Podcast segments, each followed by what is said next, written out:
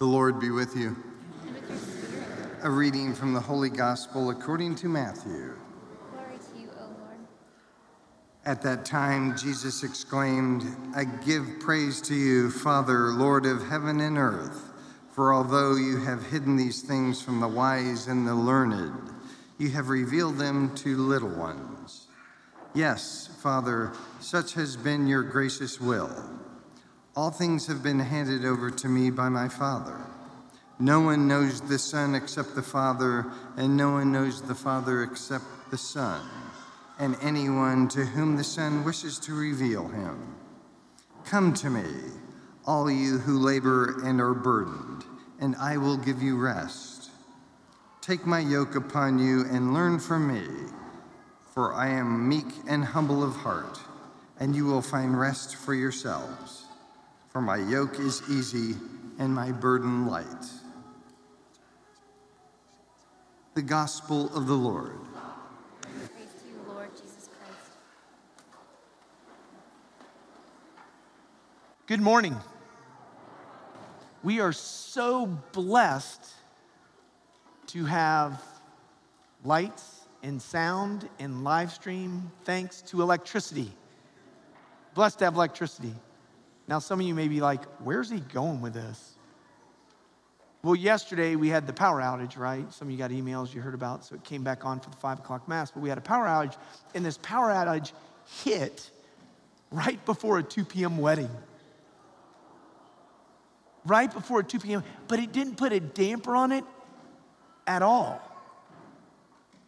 At all. It was the most beautiful wedding because it was under candlelight. I mean, it was like the Easter vigil. You know, it was kind of like, wow. And the bride came down and you couldn't quite see the bride, and here comes the bride, and everybody's there. And it's just, it was just beautiful. And I'm sitting there reading under, reading under candlelight, and iPhones are going on to read the readings and all that. But it was just, hey. And so it's something that could be kind of like, oh, well, this happened, this happened to me, this is hard, I don't know, how do I deal with it? It's ruined my day. But the positive thing about it, in looking at it as followers of Jesus Christ, our lives are not powered by electricity. They're powered by love. We are powered by love. And sometimes that power meter can get kind of a low and we feel it, and we all feel it in different ways. Things come at us, maybe because we do certain things that we shouldn't do, and it comes back at us and it hurts, or other people do things to us and all that, and it can be tough. And life truly can be burdensome, and we feel like that power meter is really low, independent of our age, independent of our state of life. And so, those words of Jesus to us today that are real, it's, it's not pageantry, Deacon Michael proceeding to read the gospel and all that. It's to draw attention that, get ready, Jesus is gonna speak to you and me. It's like last night at the five o'clock, you know, right, right, as, right as the gospel was about ready to be read, uh, somebody had an Amber Alert on their phone. Ding, ding, ding, ding, ding, ding. Pay attention, you know. It's like Holy Spirit saying, pay attention, right? But sometimes it, that meter can get low. And so, where do we go? We come to the source. And that's Jesus Christ. God is love, and where there's love, there is God. And so we come, and it's more than just gathering on a Sunday, just trying to check a block. We know that. It's gathering on a Sunday to get connected in a relationship with a God who loves us, independent of where we are, and wants us to take that love out in the world. So we get powered up with His love in order to bring His love to our world. So Jesus speaks to you and me today, and He says, Come to me, which you've done. It's great that you're here, that we're here. I need it as much as you do. But I get to do it three times today, and I love it. 11 o'clock after this, and then 5 o'clock in the evening. It's beautiful. Come to me. All you who are labored and are burdened, and I will give you rest. Take my yoke upon you and learn from me. Learn from me. For I'm meek and humble of heart. This morning, I just want to cling to one word for you and I, just to reflect on one word in what Jesus says to, this, today, and maybe a little more understanding of that word and how we can apply that word to, word to our life as followers of the way, as disciples of our Lord. Meekness. Meekness. Where do we go to find out what meekness means, what meekness is? Well, our beloved Lord preached that. At one moment in time, he climbed up a mountain at the beginning of his public ministry and he said, Blessed are the meek. Blessed are the meek, for they shall possess the land. Blessed are the meek, for they shall possess the land. Thousand some odd or more years later, Archbishop, Venerable Archbishop Fulton Sheen wrote a book that I recommend reading. It's a real short one, a great summer read, but it's called The Cross and the Beatitudes Lessons on Love and Forgiveness. And he draws the tie between what Jesus preached on the Mount of Beatitudes, those Beatitudes, and the seven last words on the cross. Two mountains, beginning of his public ministry and end of his public ministry. And in his book, he says this meekness, meekness is not weakness, it's not cowardliness. Meekness is not a spineless, I got no backbone passivity, but meekness is self possession. And sometimes that word can be confusing self possession. What do we mean by that? It's one of the fruits, 12 fruits of the Holy Spirit. We get powered by God's love and we bear fruit as we go out in the world. And one of those fruits is self control. Self control. Meekness is a self control. It's like a racehorse with all the power to just take off in any one direction, but properly channeled, it can win the Kentucky Derby. Whoa! all that power. Meekness is strength. Meekness is strength. Our beloved Lord, in his life on this earth, never defended himself. If any word came at him from anybody, if any blow came to his cheek, or above all the blows on the cross. He went to the cross like a lamb led to slaughter. He didn't, he did not go back at people. Yet there was times when our beloved Lord in his meekness, in his meekness, defended people. Went to the defense of the weakest of the lepers who were cast out and nobody wanted to touch, he touched. The sinners, great sinners and tax collectors, he went and had meals with them. He's the one who said, when everybody wanted to hold the children back, he says, Do not hold them back, let the little ones come to me, for to them belongs the kingdom of God. He's also the one that cried out that anyone who does some smallest little thing to lead one of these little ones away from me. It's better that they have a millstone cast around their neck and they be cast into the sea. Jesus went to the defense of the most vulnerable because he knew where he was going. He was going to the cross for everybody. Jesus and his mission then and his mission that continue, continues now, seated at the right hand of the Father, truly communicated to us that it's not ever us against them. Us against another human being created in God's image and likeness who Jesus died for too. But it is us against the evil one. The evil one that can pull us astray, that can confuse people and distort consciences and ideas where the people seem to be pursuing a good that is actually evil, a truth that is actually a lie.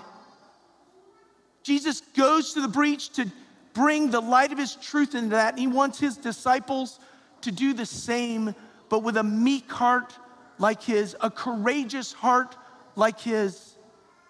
a loving heart like his that doesn't hate the person that may be doing the atrocity, but loves the person to such, such a strength that wants to shine light on the lie and the shadows and the darkness to help them bring them to the glorious splendor of the truth.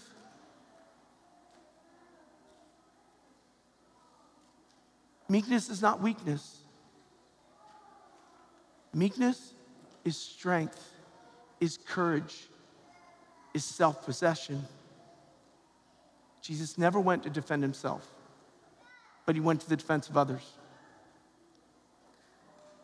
My brothers and sisters in Christ, if you have not heard about or had an opportunity yet to go see the movie Sound of Freedom, go see it. I don't have time to talk about the whole movie, but I mentioned it last week, and a bunch of people went. Jim Caviezel, who played in The Passion of the Christ, is a key actor in that. It's very important to be informed of an evil going on, a tragedy going on world of human trafficking,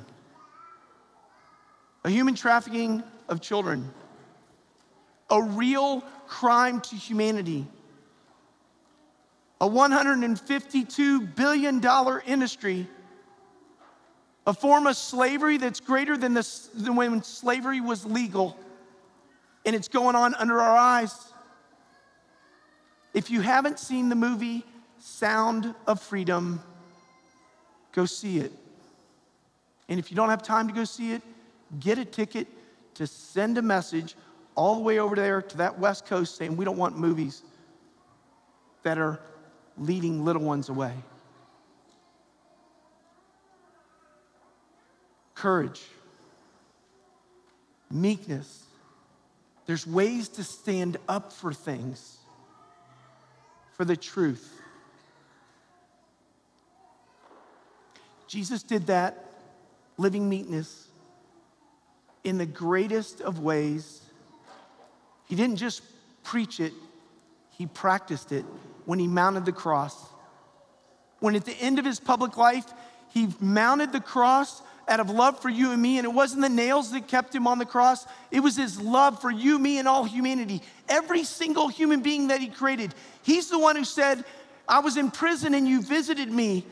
So, the greatest of crimes of someone, that person is called to forgiveness, called to mercy, called to conversion. Jesus wants every soul with him in the next life, and he knows the one who is the adversary, and he sends us the advocate. That's what St. Paul speaks about in Romans. The Spirit of God is within you, the Holy Spirit is within you, and if the Holy Spirit can lead us to, to do good, evil spirits can lead people to do bad. We are part of the greatest ever search and rescue mission. It's an awesome mission. And it's one that Jesus won once and for all on the cross when he gave the greatest example of meekness. When his first cry from the cross was, Father, Abba, Daddy, forgive them. They know not what they do. If that's not Jesus crying out from the cross, it's not us against them, it's us against the evil one.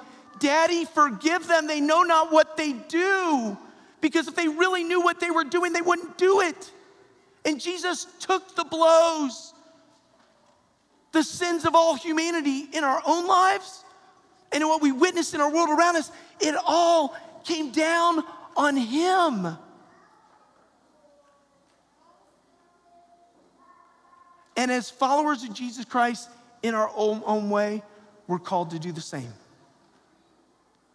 Let me put in a little example of a simple story that Fulton in the cross and the beach.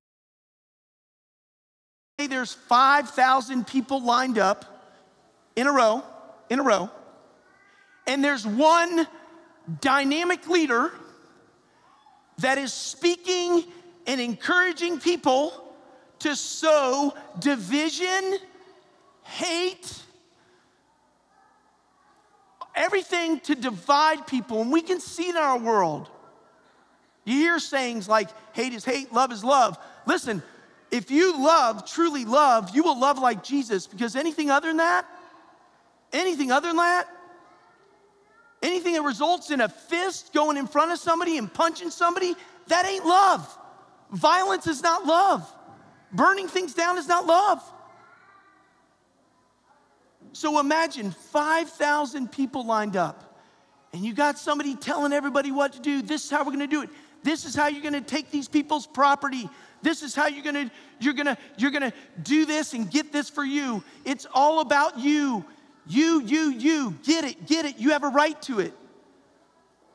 The first person in that line of 5,000 gets fired up, turns around, punches the second person. Second person turns around, punches the third. Third person punches the fourth. It goes on and on and on, maybe to the 50th person. And then someone stands there and takes the punch. And then offers them the other side and takes the punch. And then offers them the other side and takes the punch and says, I am not gonna turn around and throw a punch to the person behind me. I'm not gonna do it. That's, there's an Amber Alert. Pay attention. I hear the Amber Alert. It's somewhere over there. Pay attention. That's what Christianity is all about imitating Jesus, taking the blows as much as they can hurt us and not turning around and throwing the blows, but standing in the breach for the weak, for the marginalized, for those that are hurting, and being willing to take the blows, even if they're morally, even if they're coming at us psychologically or physically. We're here. Jesus, give me the strength. And if we live as followers of Jesus Christ in that way, our love meter will, we will need to go to a source and say, Help me learn from you, Jesus.